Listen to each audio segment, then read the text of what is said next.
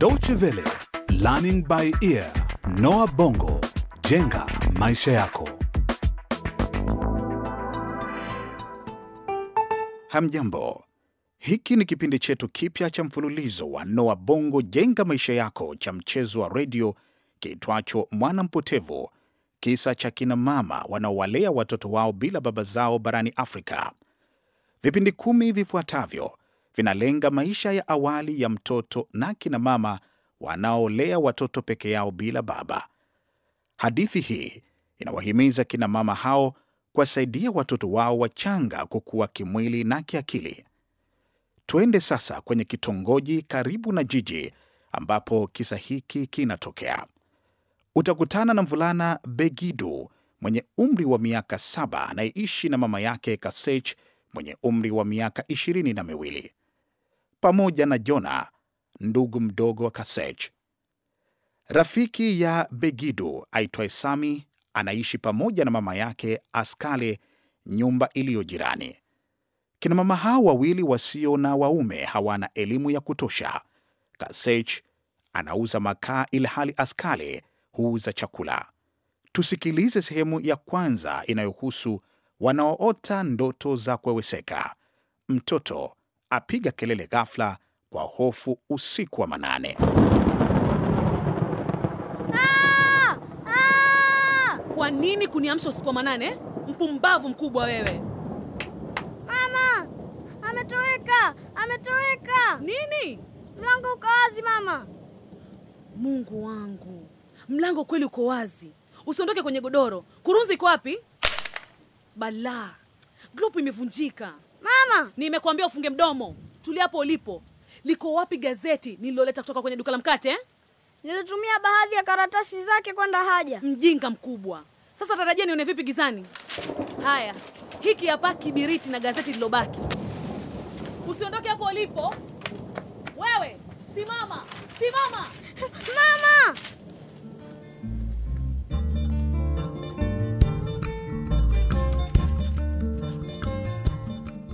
Kasech anamfuata haraka kijana fulani ambaye amemuona akitembea karibu na mlango wa nyumba yake. Lakini huyu kijana ni nani? Je, yeye aliyefungua mlango usiku wa manane? Tutagundua hivi karibuni. Lakini hebu sasa tuungane na Sami mwenye umri wa miaka sita pamoja na mama yake Askale wanaoishi nyumba iliyoko jirani. Mama, mbona Bigidu amelia? Kwani anataka kunywa maji kama mimi? Sidhani hivyo mwanangu. Hii hapa glasi ya maji, kunywa maji kisha ulale mwanangu eh? Mama, Bigidu aliniambia kwa nini anapenda kulia kila mara. Alikwambia nini Sami? Aliniambia hajawahi kumwona babake, kwani babake alifariki. Ah, ah. Sasa kunywa maji Sami mwanangu, kunywa maji haya eh? Lakini mama, mimi sili kama Begidu. Ndiyo, kwa sababu wewe ni mtoto mzuri na usifanye hivyo Sami. Mimi pia sijawahi kumwona baba yangu. Ah, sasa ulale mwanangu, kwa sababu tayari ni usiku wa manane.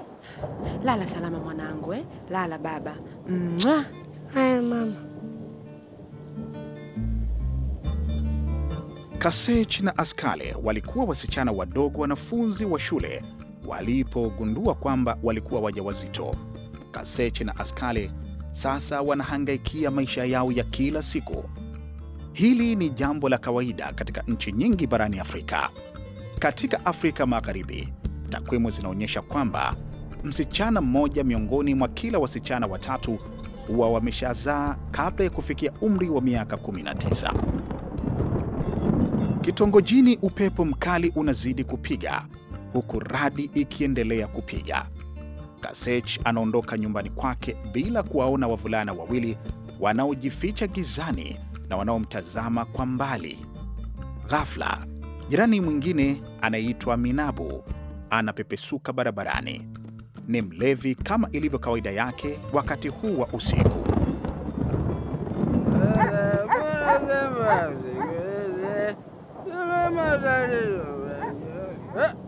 Mbwa, mbwa, toka hapa, toka mbwa wewe, taka kuniuma? Hebu njoo, jaribu.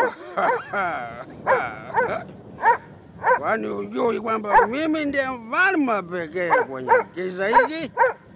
Eh, ninyi ninyi wawili hapo unapanga njama gani hapo gizani? Unataka kunitatiza usiku eh? Usiku ni wangu mimi, utaniweza?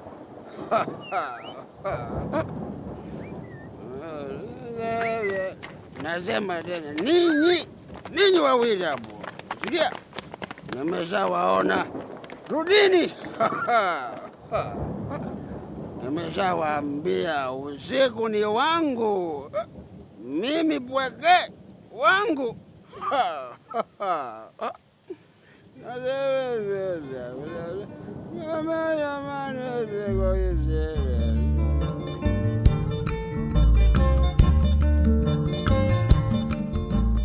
Naam, kina nani hao wavulana wawili waliokimbia pamoja na mbwa wao?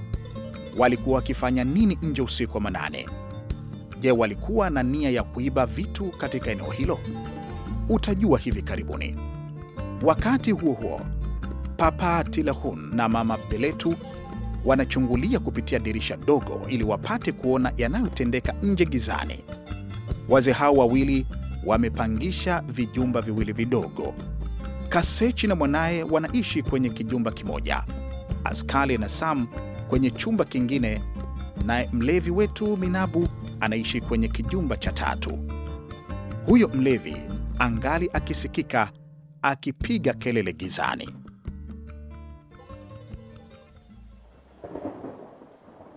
Hapana, hapa usiwashe taa. Haya, Papa Tilahun, niache njitazamia anaotendeka nje. Mbona huyo mtoto amelia usiku wa manane hmm? Hebu ona, tazama mahaba letu mpaka jua tukasechi, anamkaribia Nani? amemkamata. Wewe Nani huyo lakini? Ama, ama ni mwizi ameshamkamata? hebu basi nione, acha nitazame eh? Ni zamu yangu. Hapana, subiri mwangalie nani huyo? Mina mlevi huyo.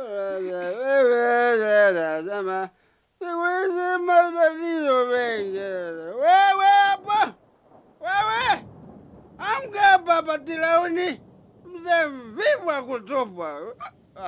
Najua uko kitandani.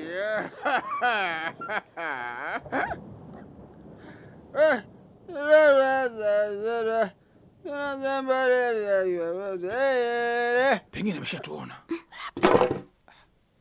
Nini hicho kilichoanguka? Ni nini hicho? Ni sinia niliyoegemeza mlangoni. Sinia? Naam, sinia inaweza kutuadharisha wakati wowote mwizi akituingilia. Sasa ni zamu yangu, hebu nione eh. Oh, hapa anakuja huku tuliko, anakuja. Nani? Ai, eh, eh, Mahaba letu, useme kama mwizi anakuja kwetu. Hapana, ni rafiki yako Minabu mlevi anakuja. Zima taa mara moja. Muda mfupi uliopita ulisema taa zisizimwe. Lakini sasa nataka kumfukuza mlevi huyu. Wewe nimeshakupata.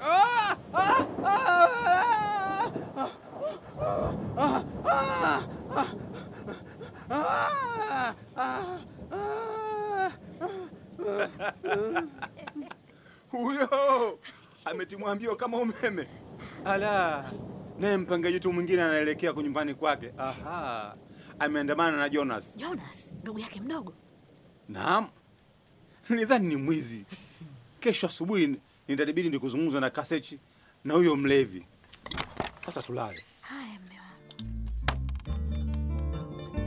Tuache Papa Hun na Mama Beletu walale. Hata hivyo, huku nje Kasech anarudi chumbani kwake akiandamana na Jonas, ndugu yake mdogo. Ana umri wa miaka kumi na mitano. Hajamakinika na mara nyingine hulewa na pia hucheza kamari na vijana wenzake katika kitongoji hicho chao. Kasech amegundua kwamba mdogo wake huyo ana tatizo jingine. Hii ni laana, bila shaka ni laana. Ah, ni sawa sasa, nimeshazinduka. Vyovyote vile, hii ni laana. Mama yetu alifariki dunia kwa umaskini, hatumjui baba yetu, na sasa wewe umekuwa mtu wa kuota na kuweweseka usiku. Usinikemee tafadhali, mimi sitembee nikiota. Usinihadae, nateseka vya kutosha kuangaikia riziki yetu ya kila siku. Hebu ikisia hatari inayokukabili kwa kuwa nje usiku. Funga mdomo. Ati mi ni dadako mkubwa. Sawa, sasa usiku ni mpevu, twende ndani, tutayazungumzia haya kesho asubuhi. Usinisumbue na hiyo riziki yako. Ati rudi hapa, mvua ishaanza kunyesha. Rudi. Mimi ninayoota nikitembea, nitarudi nitakapozinduka usingizini. Mungu wangu, unakwenda wapi?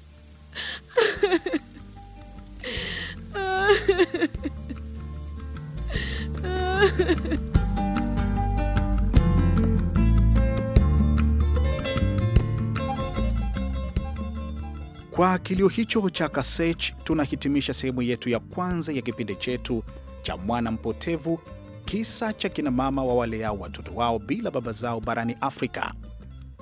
Kwa nini Kasech akapiga kelele alipoingia chumbani kwake? Naye Jonasi mdogo wake Kasech amekimbilia wapi usiku huo wenye mvua? Ili kufahamu hayo na mengineyo, jiunge nasi kwenye sehemu ya pili ya kipindi chetu. Kumbuka, iwapo unataka kusikiliza kipindi hiki tena au kuwasilisha maoni na mapendekezo yako, fungua ukurasa wa tovuti dw.de mkwaju lbe. Kwa heri kwa sasa.